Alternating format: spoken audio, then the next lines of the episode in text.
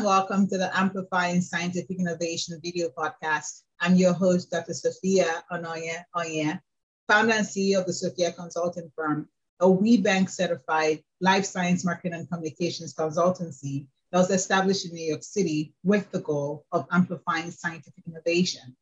The goal of this podcast is to showcase the importance of science advocacy, health equity, and influential leadership through conversations with senior life science leaders who share a unique leadership journey, corporate vision, and industry outlook. My guest today is Ms. Christine von Raesfeld, founder and CEO of People with Empathy, a platform to connect key stakeholders in healthcare in order to improve the quality of life for patients and care partners.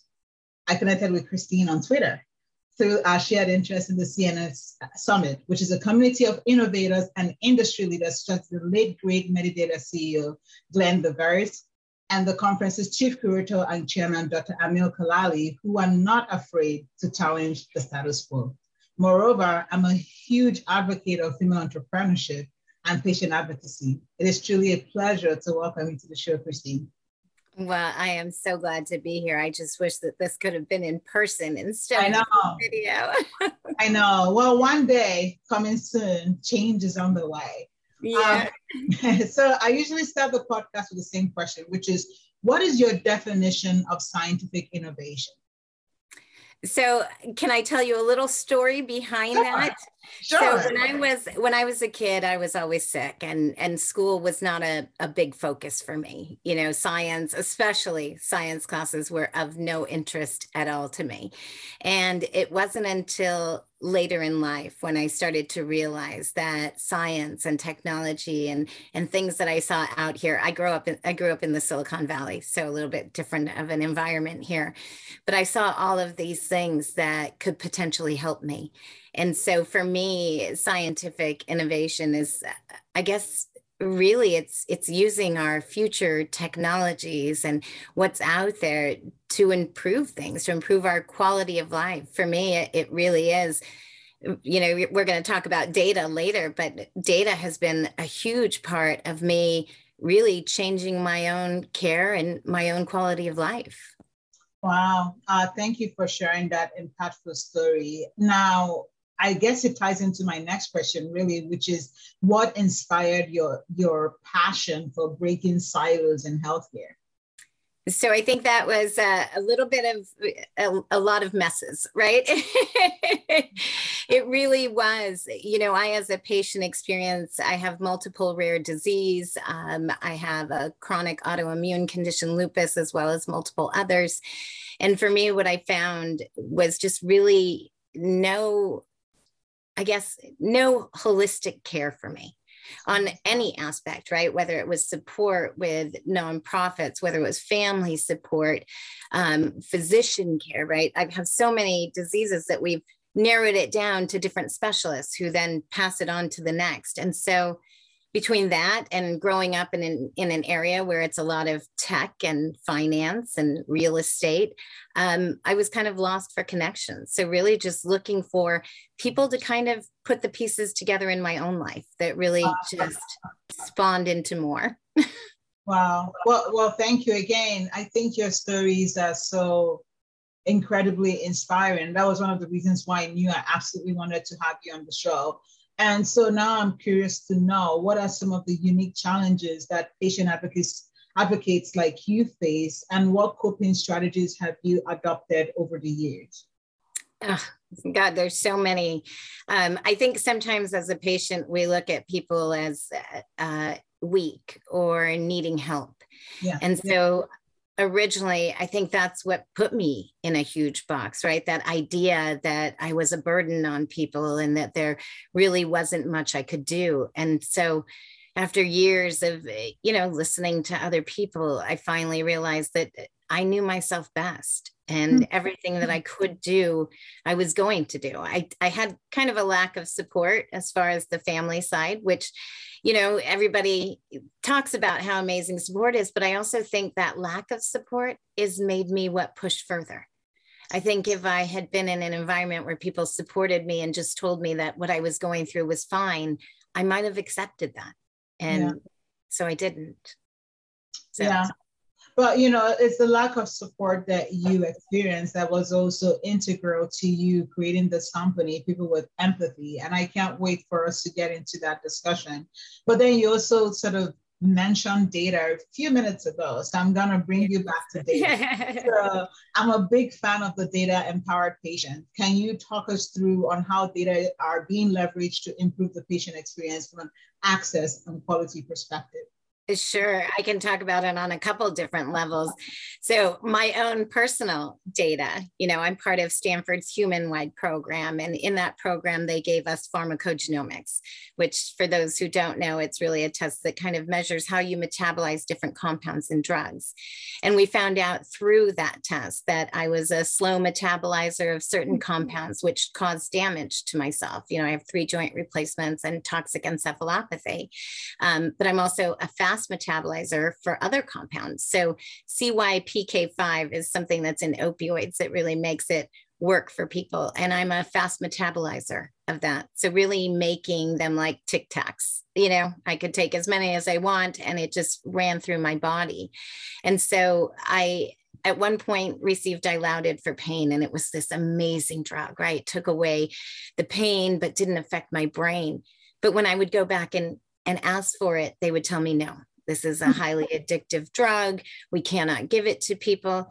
But now it's in my charts. And, and so that data, that information of how I just metabolize drugs has trained, changed my whole treatment of care. And then on a larger platform, I think it's collective data. You know, I think as patients, we're not knowledgeable about what our data is or what it's worth. And most people don't even know how to interpret it because it's something that you can't touch, right? We need something tangible or a real explanation to, to know something. So I think I tell people my data is like my song, you know, and, and that gives to people and, and we need to get back from that data. But what i also think is people need to be informed on the collective value of that data.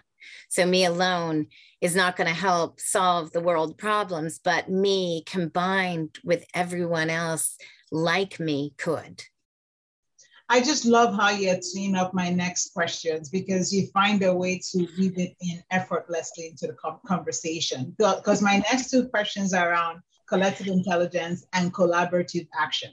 And they, they are at the core of what you do. So can you pro- please provide us with a top line overview of ongoing work at People with Empathy, especially as it relates to one of my favorite things, biodiversity.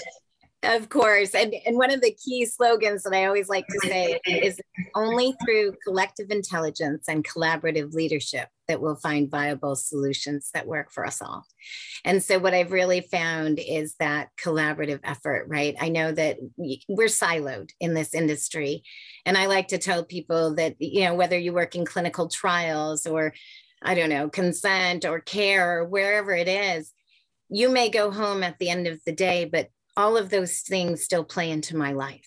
Right, and right. so we really need to look holistically at people and really at empowering patient voices. But I also find it very difficult to empower patients sometimes when they're stuck in a certain mindset. And so uh, at People with Empathy, we're really gearing towards trying to educate nonprofits and really inform people of the value of their data. We're also looking at building um, some programs to really work with industry on on finding out how to work with patient communities, you know, and how we can utilize these nonprofit groups that are already out there to really find solutions for us.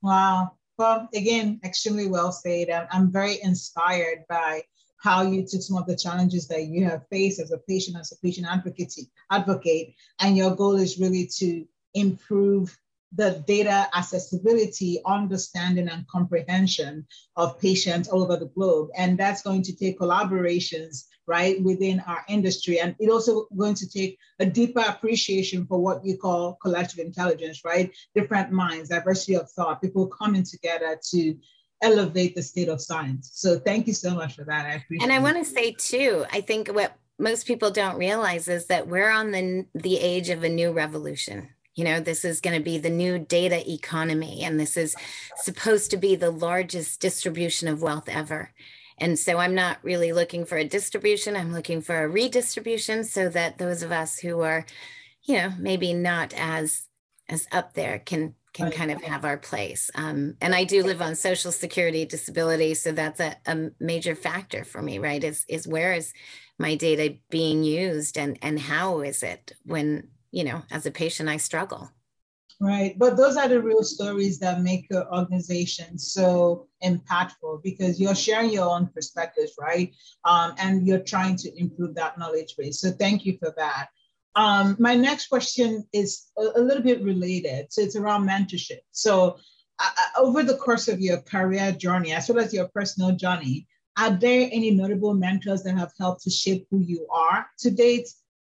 Yes, yes, definitely mentors. So I talk about mentorship all the time and I mentor a few people myself because it has been so valuable. But three of my very, very like near and dear to my heart mentors one is Amir uh, with oh, CNS Summit. Amir has, has always been, you know, that person that will, you know, help me out. Paul Sims is another one. Uh, he used to host uh, the Eye for Pharma and now has moved on to Impatient Health.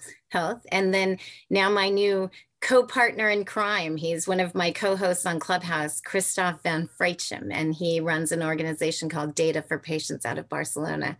So it's interesting, right? It's it's these people who have been able to elevate my voice and teach me how to speak to industry, even in some instances where they're saying, no, no, no, you said that all wrong, you know. And so it's it's been that help and really that that mentorship that has gotten me to where I am and they are truly diverse. I mean, truly international. Everyone brings in a different perspective, and that has helped to shape who you are. So, thank I you. I just need more women. That's it. yes, and that's why I'm glad that we're having this conversation. I think there's plenty of room for diversity of thought. You know, different people from different backgrounds, different genders, uh, etc., can really help to elevate what we know around patient advocacy. And this is the age really for the patient ex- experience, right? Patient are driving innovation, and that's why I'm really happy again to, to showcase you here. And, and speaking of innovation, are there any emerging technologies that you're excited about based on the ability to improve health literacy, access, or quality? So I'm really excited just overall in general about the decentralized clinical trials. I'm excited about the potential to come with the genome and really, you know, I, I see a whole vision of the world where we map our genomic data globally and share that information. So I'm, I'm just really looking forward to the future of, of medicine. Well, that's truly exciting. I think that decentralized trials are definitely a step in the right direction. And it ties into everything that we've talked around today, patient advocacy, clinical trial diversity, etc. Um, so now I have one more question for you. It's the easiest one so far. Do you okay. have any comments, any final comments or thoughts that you'd like to share with our audience before we wrap today? Yeah, I do. I, I think right now we're at a, a critical point, right? I think in healthcare, we've got all of us trying to push forward and we've seen through covid just these amazing things that can happen in such a short amount of time if we just work together. And so i think the key here is through all of this is really that collaborative intelligence or collective intelligence sorry and that collaborative leadership. You know i want to close with really quick i like to tell people like the story of the pencil you know mm-hmm. we all know what a pencil is no matter where you are what part of the world you know you know how to use it you know how to hold it or or how you're supposed to you know but it wasn't one person that built a pencil and so we have to consider that all of these different people are putting into something that we're all going to recognize and something that's going to really truly hopefully in the end help us all Wow, uh, thank you for that inspirational note. I was born in Nigeria. It's funny when you talk about the history of the pencil, no one actually has a, there's no language about how to use a pencil, right? We all just sort of figure it out along the way. But it also speaks to everything that we've talked around today collective intelligence and collaborative action. I think they really are the key. And we appreciate very much your presence on the show. Thank you for sharing your thoughts, your insights, and your nuggets of wisdom with us today. Very much appreciated. Well, thank you for having me. It was fun. That's good. I look forward to staying in touch. All right. Take care. Okay. Bye. Bye.